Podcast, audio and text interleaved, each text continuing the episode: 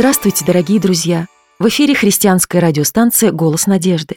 Сегодня мы поговорим с вами о семье, взаимоотношениях супругов, любви между ними и о Божьем присутствии в тех семьях, где верят в Бога, просят о Его водительстве и помощи. Этой теме посвящен цикл выступлений с таким символичным названием «Дорога к счастью», который подготовила доктор богословия Галина Ильинична Штели. Эти выступления прозвучали на евангельских встречах в Нижнем Новгороде. Послушайте, пожалуйста, наши записи. Надеемся, они вызовут у вас интерес. Кто бы вы ни были, парень или девушка, мужчина или женщина, сколько бы вам ни было лет и в какой бы стране вы ни жили, я просто уверена, что в глубине души каждый из вас ожидал или все еще ожидает этого чуда, этого чудесного мгновения, когда перед вами появится она или он. Она неповторимая и загадочная, он такой удивительный и не похожий на других – да, действительно, каждый из нас мечтает любить и быть любимым. Наверное, потому, что это вложено в потребности каждого из нас самим Создателем. Может быть, именно поэтому дети с малых лет играют в свадьбу и любят участвовать в них. А девушки, девушки ждут ее, обрывая лепестки ромашек. Но ну, а что же такое любовь? Очень интересно, как-то проводили исследования в одном из колледжев и обнаружили, что две трети девушек и три четвертых ребят не могут дать определение любви, и еще более того, не могут отличить любовь от влюбленности. Но, наверное, это и не удивительно, потому что даже издания умных энциклопедий путаются в этом определении. Так, в одном из изданий 200 лет назад – на слово или понятие «любовь» было потрачено пять страниц, в то время как атом определили всего четырьмя строками. Ну а 200 лет спустя слово «атом» надо было объяснять на пятью страницах, в то время как понятие «любовь» вообще выпустили из этого же издания, этой энциклопедии. Да действительно, а что такое любовь? И сегодня в нашем современном мире, когда институт семьи переживает кризис, многие путаются в этом определении и могут дать совершенно различные. Вот, например, одно из них. Любовь – это океан чувств, отовсюду окруженный расходами. Вы можете прочитать автора. И что такое брак? Многие тоже дают самые разные определения. Вот, например, брак – это самый дорогой способ бесплатной стирки белья. Как вам нравится эта цитата? Действительно, мы можем задать себе вопрос, а кто стоит за любовью и браком? Кто является автором? Откуда они берут любовь и брак свое начало? И мне хочется сказать вам, что если мы обращаемся к великой и древней книге, в которой описано начало всех начал, начало создания нашего мира, человека, мужчины и женщины, мы с вами вдруг находим ответ, что тот Создатель, Творец Вселенной, оказывается, который вызвал к существованию наш мир, Он сам есть любовь.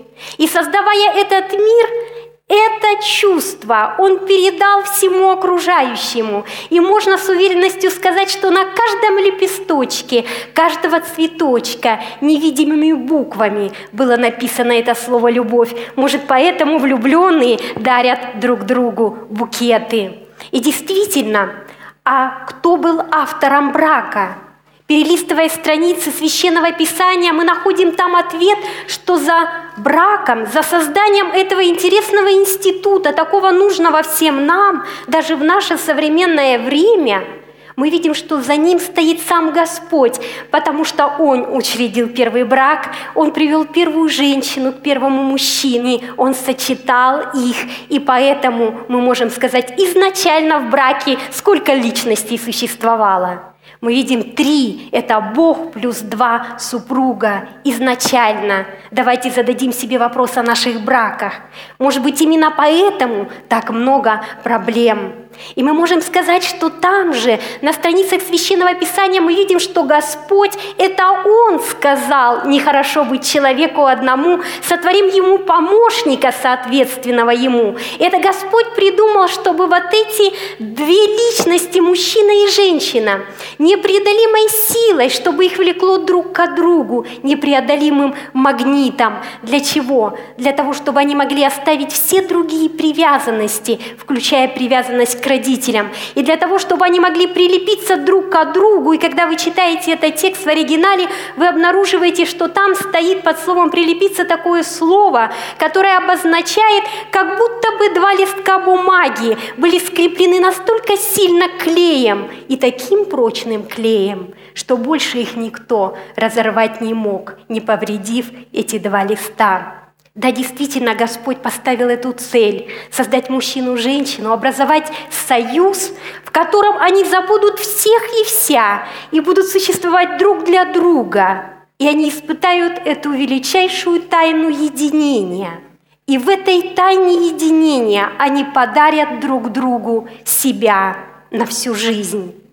Интересно, что сегодня исследователи, проводя исследования в больших городах, обнаружили, что одна из самых насущных проблем больших городов – это чувство одиночества. Одиночество в большом городе. Но вы знаете, что парадоксально – когда стали заниматься этой проблемой одиночества, обнаружили, люди страстно хотят близких отношений. У них много знакомых, у них поверхностные связи. Они хотят близких, особых, теплых отношений. Но вы знаете что? Какое препятствие, какая проблема? Они боятся этих отношений в то же самое время. Они боятся, потому что они требуют дойти до такой черты, когда нужно будет обнажиться духовно, потому что это условие близости. Я могу стать близким с тобой только тогда, когда ты идешь на это условие. И Господь задумал брак, и Он сказал, вы будете едины, вы станете одной плотью, если вы соблюдете это условие.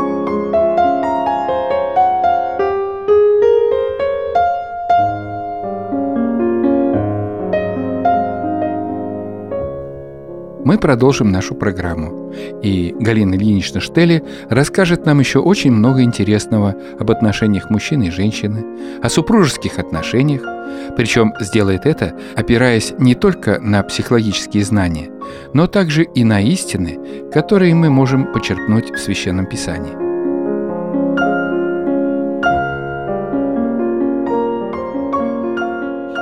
Читаем, что Адам и Ева, они, образовав этот союз, они не только объединились физически, они были объединены духовно.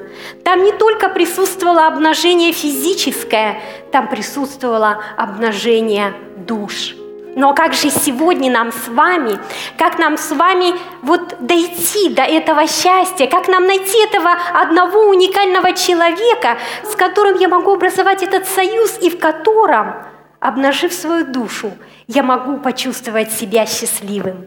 Интересно, что один из исследователей, Дезмон Моррис, изучая то, как протекает дружба в разных странах мира, заметил определенную закономерность, очень интересную закономерность. Оказывается, во всех практически странах и во всех культурах люди, которые начинают ухаживать друг за другом, проходят определенные стадии. И эти стадии очень закономерно повторяются во всех культурах.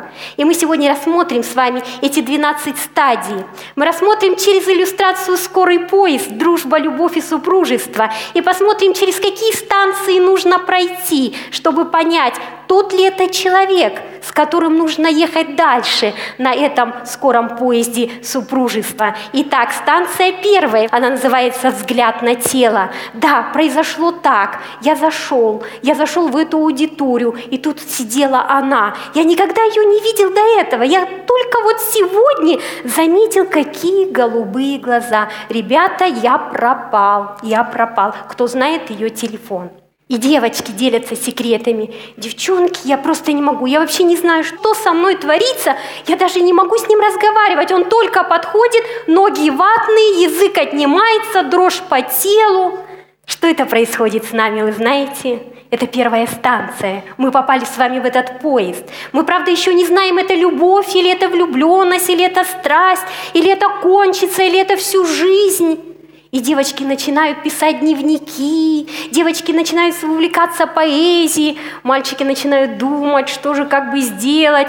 Пробежка теперь по адресу и вокруг этой дамы сердца. Может быть, утром она в окно через занавесочку заметит этого спортивного молодого человека мы теряем покой, потому что появился человек, который привлекает наше внимание. Но вы знаете, поезд следует дальше по маршруту, мы едем, и следующая станция, она называется «Глаза в глаза».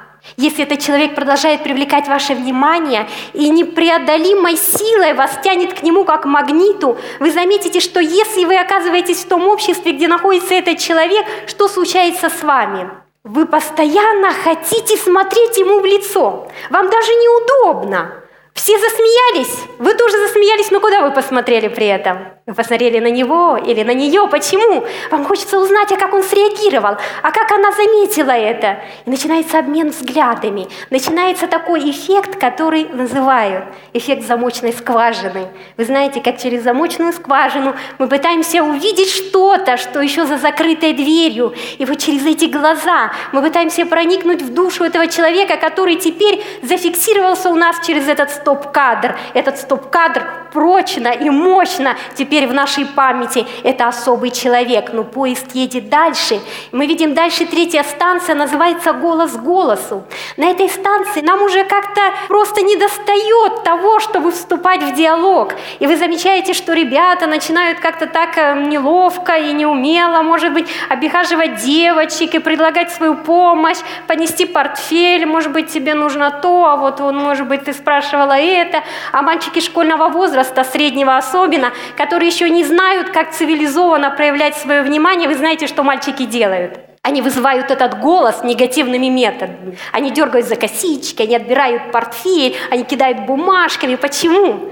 Потому что они хотят они уже к этой станции, голос к голосу, чтобы она вступила в диалог, пусть негативный, пусть обругает, пусть она что-нибудь скажет, но чтобы между ними был этот диалог. И мы видим, когда мы путешествуем с вами на березах, на скалах, на мостах, и тут даже вы видите на замке, какие появляются надписи.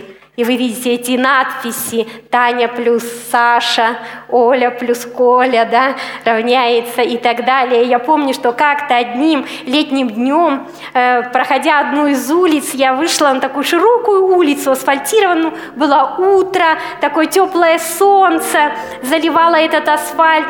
И эта улица была привычная, но в этот день она была другая, потому что поперек всего асфальта огромными белыми буквами было написано «Я люблю Лилю. И ему казалось, весь мир должен это узнать. И вы знаете, в этот момент голос голосу человек начинает выражать это вербально, записочки, открыточки. Все хочется выразить через слова, а поезд едет дальше.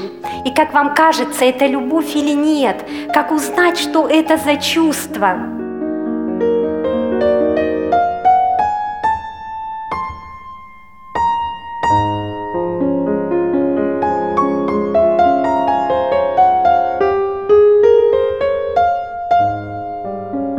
На этом завершается сегодняшняя программа, посвященная вопросам семьи и взаимоотношений супругов. Вы слушали выступление доктора богословия Галины Ильиничны Штель. Однако начатая сегодня тема еще не закончена. Продолжение следует ровно через неделю. Сегодня мы хотим подарить вам псалтырь в современном русском переводе. Ждем ваши заявки на эту книгу и письма.